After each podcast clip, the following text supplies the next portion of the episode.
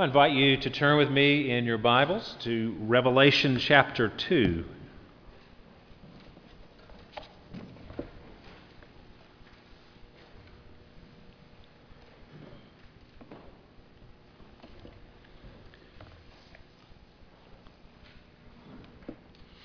The book of Revelation is addressed to seven churches in Asia Minor. Uh, Asia Minor is a uh, modern day Turkey. Practically, if you look at the uh, Bible map, maybe you have a Bible map in the back of your Bible, you see uh, the big section that is Turkey. It's called Asia Minor, and uh, today, Turkey. But these seven churches are the recipients of this revelation, this revelation of Jesus Christ that was that uh, Jesus gave to John and John communicated it to these churches. Now, in these first three chapters that we're looking at, and I know some people are disappointed we might not we're not going further into Revelation, uh, but we just want to look at these as we think about church revitalization, because here we have messages to seven churches. And studying these seven letters in turn will aid us in thinking about church revitalization. As we read the critiques of each of these churches and the encouragements given to these churches. It will help us critique our own church and our own selves by these words from Christ to the churches. Now, today we're going to look at what Jesus says to the church at Ephesus. And verse 7 there states, He who has an ear, let him hear what the Spirit says to the churches. We need to hear what the Spirit says to Ephesus because he is saying it to us as well. Let us read now God's holy, inspired, inerrant, and infallible word. To the angel of the church in Ephesus, write these words of him who holds the seven stars in his right hand, who walks among the seven golden lampstands. I know your works, your toil, and your patient endurance, and how you cannot bear with those who are evil, but have tested those who call themselves apostles and are not, and found them to be false. I know you are enduring patiently and bearing up for my name's sake, and you have not grown weary. But I have this against you, that you have abandoned the love you had at first. Remember, therefore, from where you have fallen, repent and do the works you did at first. If not, I will come to you and remove your lampstand from its place unless you repent. Yet this you have you hate the works of the Nicolaitans, which I also hate. He who has an ear, let him hear what the Spirit says to the churches. To the one who conquers, I will grant to eat the tree of life, which is in the paradise of God. May God bless the reading and hearing of His word to us today. Now, sometimes I, I wear a, a, wireless mic, and we've had trouble with it. There's interference coming in. I don't know. we I think we're having a frequency problem. We're not. Uh, the the box up there and the box that that I wear is, is something's something's not communicating well. We're not on the same frequency, and, and so we get this static and feedback. It's kind of like what you what happens when you don't have the See, some of the young people don't even know what we're talking about. An FM radio or AM radio where you're trying to dial it in and you're getting the static and you can't quite find the spot where you really hear it, where you're really in tune. It's important to be in tune so you can hear clearly and, and understand what's, what's being said on the radio, for example. Well, as we come to the passage today, we are hearing from Christ and and when we look at these letters to these seven churches, we're hearing what Christ wants to communicate to the churches. And so we want to we want to be on the same frequency. We want to be in tune with what Christ is saying here, to listen to it, to take it in, and, and to, to be able to grasp it and apply it in, to our lives and to, to our church. So we want to look at this passage, and I've given you an outline there and the three points that uh, I want us to see as we try to get in tune with what Jesus is communicating to us, we want to see what Jesus knows, and we want to understand what Jesus desires, and also take a look at what Jesus promises here in these seven verses in Revelation chapter 2. Well, first, we see here what Jesus knows, and this applies to actually all the letters, all seven of these letters. If you, if you look through these letters, each of them follows a pattern. They're the same structure uh, is, is the, the structure that is used throughout these seven different addresses to these churches. There's, there's a, a line telling us to whom the letter is addressed to the angel of the church in Ephesus and Smyrna, Pergamum, Thyatira, etc. Then there is a, a line that uh, describes Christ. And here we have the one who walks among the lampstands. And then there's the message part, which usually includes uh, a commendation and possibly and usually a rebuke, and then some instruction.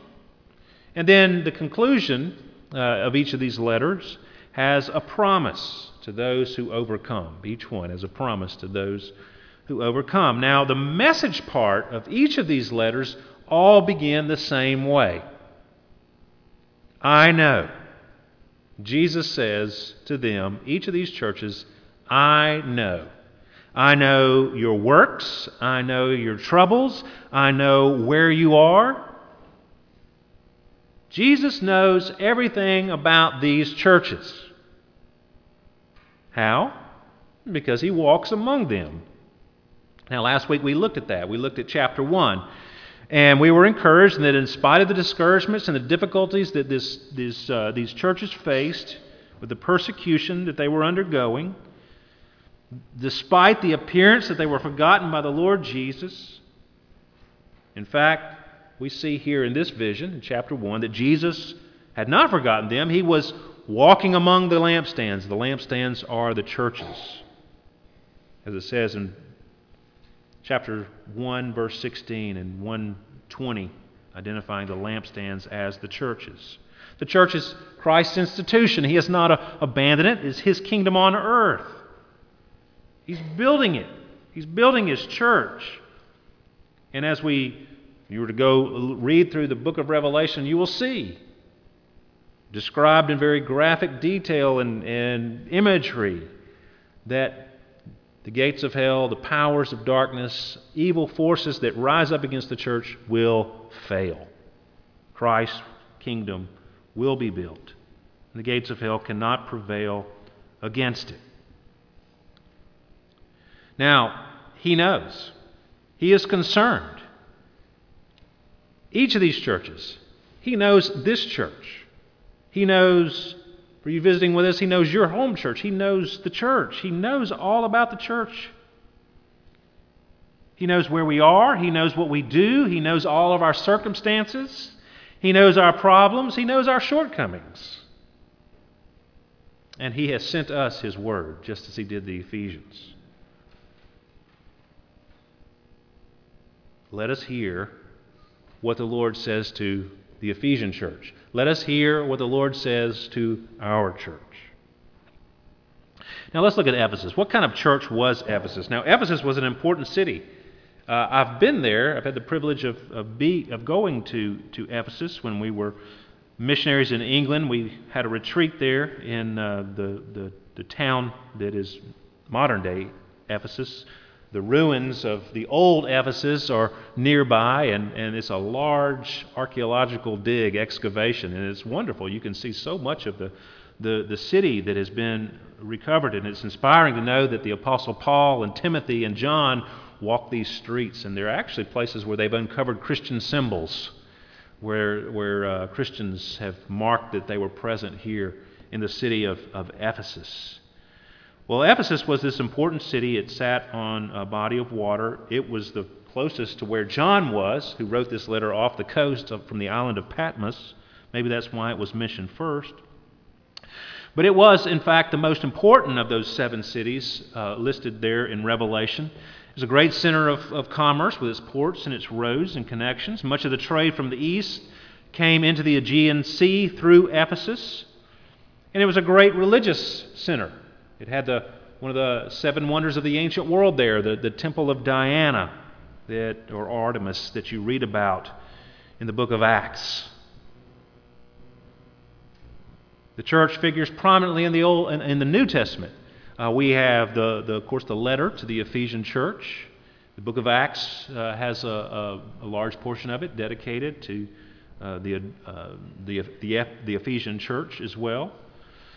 And we, we understand from the New Testament that after Paul established that church, Timothy was sent there for a time, and then tradition tells us that, that the Apostle John lived there in his old age before he was exiled. So the church was an important city and had a rich pedigree of leaders and people like Paul and Timothy and John and others. Well, here in chapter 2, we find even more to commend the church at Ephesus. Verse 2 says, I know your works, your toil, and your patient endurance. In this verse, he mentions three things that Jesus knows about the church at Ephesus their works, their toil, their endurance. He knows their works, their deeds, because he's present with them. They may not see him, but he is there, and he knows what they're going through. These were difficult times. There was persecution against Christians because Christians refused to worship the emperor of Rome. This meant that they lost their jobs, that their businesses were marginalized, and they were subject to even physical abuse to the point of death. Jesus knows their deeds. In spite of all this, they, they pressed on. They did the things that they were supposed to do as Christians in that culture. He knows their toil, their hard work, their labor to the point of weariness for the kingdom. Jesus knew it was not easy for them. He understood that they even faced death on a daily basis. It's hard being a Christian there in Ephesus in those days.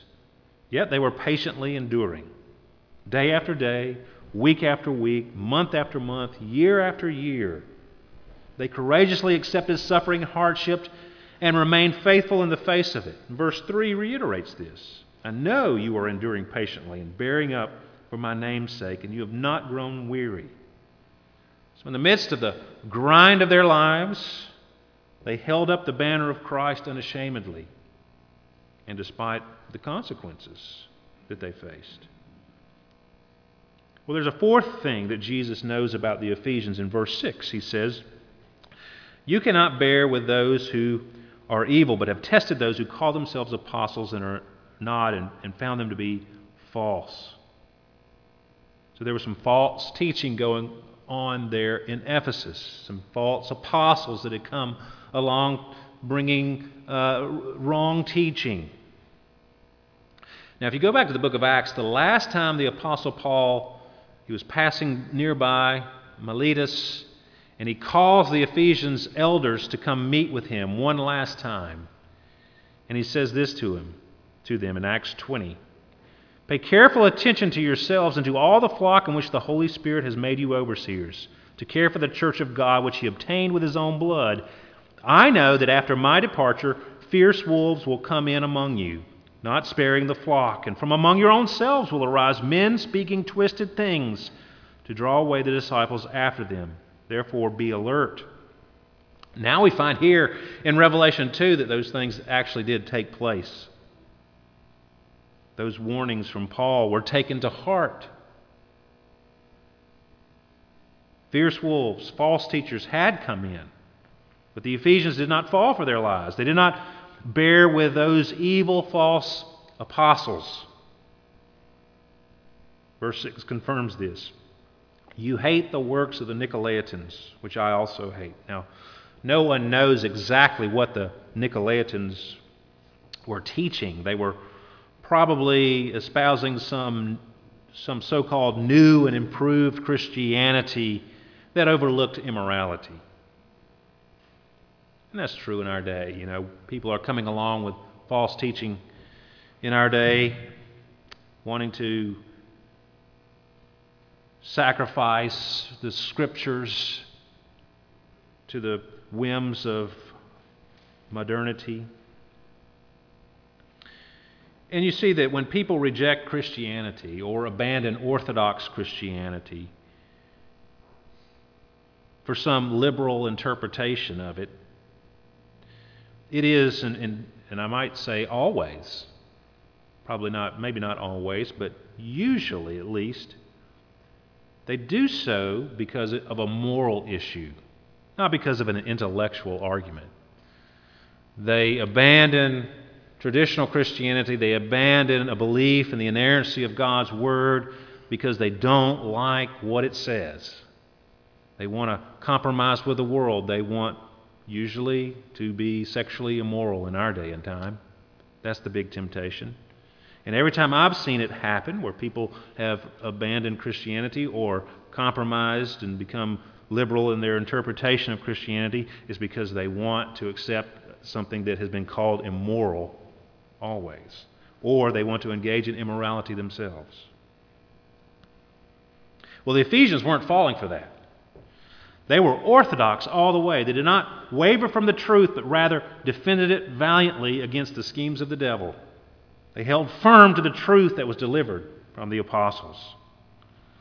So the church at Ephesus had many uh, admirable characteristics. Jesus knows that, and he commends them for it. They were active, hardworking, patiently enduring Orthodox church. And may God grant us to be the same. Jesus knows us. He knows what and where we are, truly and accurately. And He has sent this word to us. Let us hear what the Spirit says to the churches. Now, as we consider what Jesus sacrificed to create the church, when we consider the gracious outpouring of all the spiritual blessings He pours out on the church, shouldn't we strive in return to be a hardworking, enduring, Bible believing, and Bible living church? Of course, yes, we should, no doubt. We would hope that the Lord would commend us in all respects as He has commended the Ephesian church. But we can't stop there. It'd be nice to. Because the second point that I want to bring to you today cannot be divorced from the first point. The passage not only tells us what Jesus knows, it tells us what Jesus wants. Now, even though there are several commendable things about the Ephesian church, and, and any church would love to be known as active, hardworking, enduring, and faithful to the Scripture. But here we have a shocker.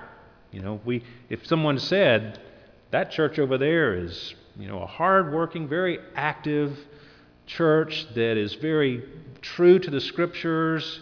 And, you know, even though there's much opposition to the church, they stand strong, stand firm. We would say that's a great church. Well, Jesus says that we can be all those things and still not be pleasing to the Lord because we've forgotten the most important thing. It's so important that Jesus threatens to take this faithful, hardworking, truth loving Orthodox church to take their lampstand, to remove their lampstand from its place, it says here. Now, I'm not sure exactly what that means. It uh, certainly is not good to have Jesus remove your lampstand from its place. Uh, Jesus walks among the lampstands, he walks among the churches. So Jesus is going to remove their lampstand from the place of prominence, the place where he walks among them. It could mean that the church is destroyed. It could mean that the church dies or ceases to be a church. It could be that Christ withdraws his presence from the church. Any of these is bad, no matter what the case. It's a threat. And why are they under this threat of judgment? Verse 4 I have this against you. You have abandoned the love you had at first. So here we see what is really important to Jesus. What is more important than good deeds and hard work and patient endurance and right belief? Now, don't get me wrong, those things are all very important. But what is of utmost importance? And that is love love for the Lord. Paul said the same thing in 1 Corinthians 13. If I speak in the tongues of men and angels, you know, you can be the best preacher in the world. But if you have not love, I am a noisy gong or a clanging cymbal.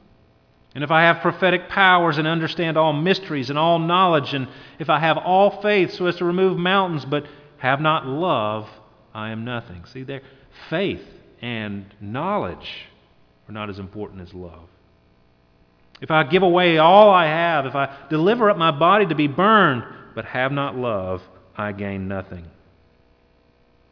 You see, a church and Christians may be faithful to do good works, faithful in its defense of the truth, faithful in bearing up patiently through difficulty, but still perish due to lack of love. You see the quote on the front of the bulletin from John Stott's little book on this passage. What Christ thinks of the church says The divine lover still sorrows when his love is unrequited and pines for our continuing, deepening, maturing adoration. Love, then, is the first mark of a true and living church. Indeed, it is not a living church at all unless it is a loving church. The Christian life is essentially a love relationship to Christ. A church can only continue for so long on a loveless course. Without love, it ceases to be a church, a true church. Beasley Murray, in his commentary, says this. This kind of makes, makes it make sense. Wherever love for God wanes, love for man diminishes. And where love for man is soured, love for God degenerates into religious formalism. And both constitute a denial of the revelation of God in Christ. Christianity without love is a perverted faith. What does Jesus want? Well, the greatest commandment we have in Scripture is to love the Lord your God with all your heart, soul, mind, and strength. And secondly, to love your neighbor as yourself. Jesus told, uh, said in Luke 14, If anyone comes to me and does not hate his own father and mother and wife and children and brother and sisters, yes, and even his own life, he cannot be my disciple. Now, that doesn't mean we hate anyone. It just means in comparison of our love for the Lord, uh, we, we need to, to love Jesus so much more than even our family members or our, even ourselves. You remember the story of Mary and Martha.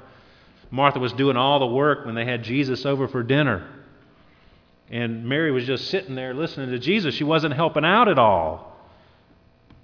And Martha asked Jesus, Lord, do you not care that my sister has left me to serve alone? We can all identify with that doing all the work here. Tell her then to help me. But the Lord answered her, Martha, Martha, you are anxious and troubled about many things, but one thing is necessary. Mary has chosen the good portion which will not be taken away from her. Mary was sitting and admiring her Savior, Jesus. She loved him. Now, what is love? We, we have trouble in our day and time understanding what love is. I think many people think it's just an emotion that I feel, a warm feeling I have towards someone. And of course, when that disappears, they think the love has disappeared and that's the end of the relationship. But love is not primarily an emotion. Love is, love is more defined by what we do for another person. It's a, it's a sacrifice on the other person's behalf. We are, we're giving to those other people in our lives whom we love. The opposite of love is apathy. If we, if we ignore someone, we're not loving them. When we're paying attention to them, when we're giving to them and sacrificing to them and putting them ahead of ourselves, that's love. Anyone who, uh, you know, when newlyweds get married, we had a, mar- a wedding here last weekend, and you think, what a shock they're in for when they get married. You know, they're full of all these warm emotions and, and it's a you know the bride is beautiful the groom is beautiful but then they have to live together. And it becomes difficult because then you actually see the other person you know 48 hours a day it seems like sometimes. And, and you've got to live with this person and that's a cold dose of reality. But for the people who love one another they, they give and they take and they, they sacrifice for one another and they love one another. That's the kind of relationship Jesus wants with us to pay attention to Him, to listen to Him, to put Him first in our lives. That's what it means to love. And now there will be emotions and feelings associated with that, but that's not what drives the, the, the relationship. Love is, is active, it's something that we do for the Lord. you go through the Bible, it's filled with marriage imagery to describe the, the relationship God has with his people. Think of the book of Hosea, Think of the Ephesians, the letter to the Ephesians, Ephesians 5. The relationship between the husband and wife is a picture of Christ's relationship with his church. It's a love relationship. Now, the problem we have is we're all subject to the second law of thermodynamics. I'm not a, I'm not a scientist, but I have read. The second law of thermodynamics states that in all energy exchanges, if no energy enters or leaves the system, the potential energy of the state will always be less than that of the initial state. It's commonly called entropy. Now, what does that mean? It means unless somebody adds some energy in, energy dissipates, it, it runs out. You lose energy. The wind up watch has to be rewound. A car needs to be refueled. A fire must be stoked with more wood.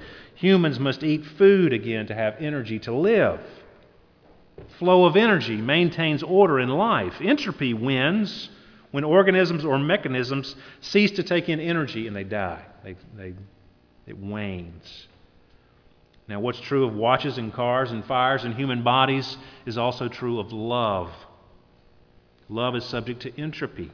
Love grows cold if it is not re energized and rekindled. You think of a married couple. If they don't communicate with one another, spend quality and quantity time together, they don't forgive one another, then their love for one another will grow cold. A successful marriage is one that does things to overcome entropy, to refuel the, the relationship. And what's true of any marriage relationship, according to Scripture, is true of our relationship with God. The tendency we all have is for our love for Jesus to grow cold. Has your love for Jesus grown cold? How can we rekindle our love for Jesus? Well, he tells us here. Remember, therefore, from where you have fallen, repent and do the works you did at first. Now, thirdly, what Jesus promises. Verse 7 To the one who conquers, I will grant to eat of the tree of life, which is in the paradise of God. Now, you remember back in Genesis when God created the Garden of Eden and placed Adam and Eve there, he also made uh, trees grow there. Two in particular, he mentions the tree of life and, of course, the tree of knowledge of good and evil. And when Adam and Eve ate from the tree of the knowledge of good and evil, they were banished from the garden. And in Genesis 3:22 it tells us why. The Lord God said, "Behold, a man has become like one of us in knowing good and evil. Now lest he reach out his hand and take also of the tree of life and eat and live forever." He had to be banished from the garden. So the tree of life means eternal life. Life that never ends, life that never runs out in the presence of God, loving Him forever with a renewed source of energy. In Revelation 22, at the end, uh, when we have this picture of the new Jerusalem, the new heavens and new earth, it describes the city there as uh, through the middle of the, this is 22 2, through the middle of the street of the city, also on either side of the river, the tree of life with its 12 kinds of fruit, yielding its fruit each month. The leaves of the tree were for the healing of the nations. In verse 14 of chapter 22, blessed are those who wash their robes so that they may have the right to the tree of life and that they may enter the city by the gates. If we are to be those who conquer, to those who endure in this love relationship with, with Christ, if we are going to be the kind of church that is, that is uh, active, that is hardworking, that is enduring in spite of opposition, that is faithful to the Scriptures, then we need to hear what is said to the church here. To remember to remember from where we have fallen. Remember that relationship with Christ that you had at the very beginning and the wonder and joy that it gave you. And then repent. Wash our robes, as it says there in 22:14. The, the tree of life is for those who have washed their robes, who have come to the Lord and been cleansed and washed, and do the works you did at first. Go back to doing those things that you had zeal to do when you first came to the Lord. Taking up your scriptures, attending church, loving others, serving others, doing good works, doing all those things that, that are driven by someone who has the gospel in their hearts and their minds. If Jesus wrote a letter to First Presbyterian Church of Biloxi, would he commend us for our hard work, endurance, and faithfulness to the truth of Scripture and hatred of evil? And would he say to us, You have abandoned your first love? The good news is that he calls us to himself. He will not let us stay in this cold place. He calls us to repent, to remember him. It's a shame we're not doing the Lord's Supper today because we're called to remember Christ, to remember what he did, remember how much he loved us, and then in turn love him back. Do those things that we did at first. May God grant us grace to be the kind of church that does all those things the Ephesian church is commended for and whose love has not grown cold. Let's pray together. Dear Lord, we do pray that you would forgive us for being unloving, for compromising with the world, for becoming mediocre in our relationship with you, apathetic towards the things of, uh, of, of God. And Lord, we pray that we would change, that we would repent, that we would truly do a 180 and go in the opposite direction of where we're headed. And Lord, we pray that we would actively do the things that are loving towards you. Help us, Lord, to grant us grace to do those things, to make every effort to grow in our relationship with you and to turn from the wrong ways in which we sometimes walk. we pray this in Jesus' name. Amen.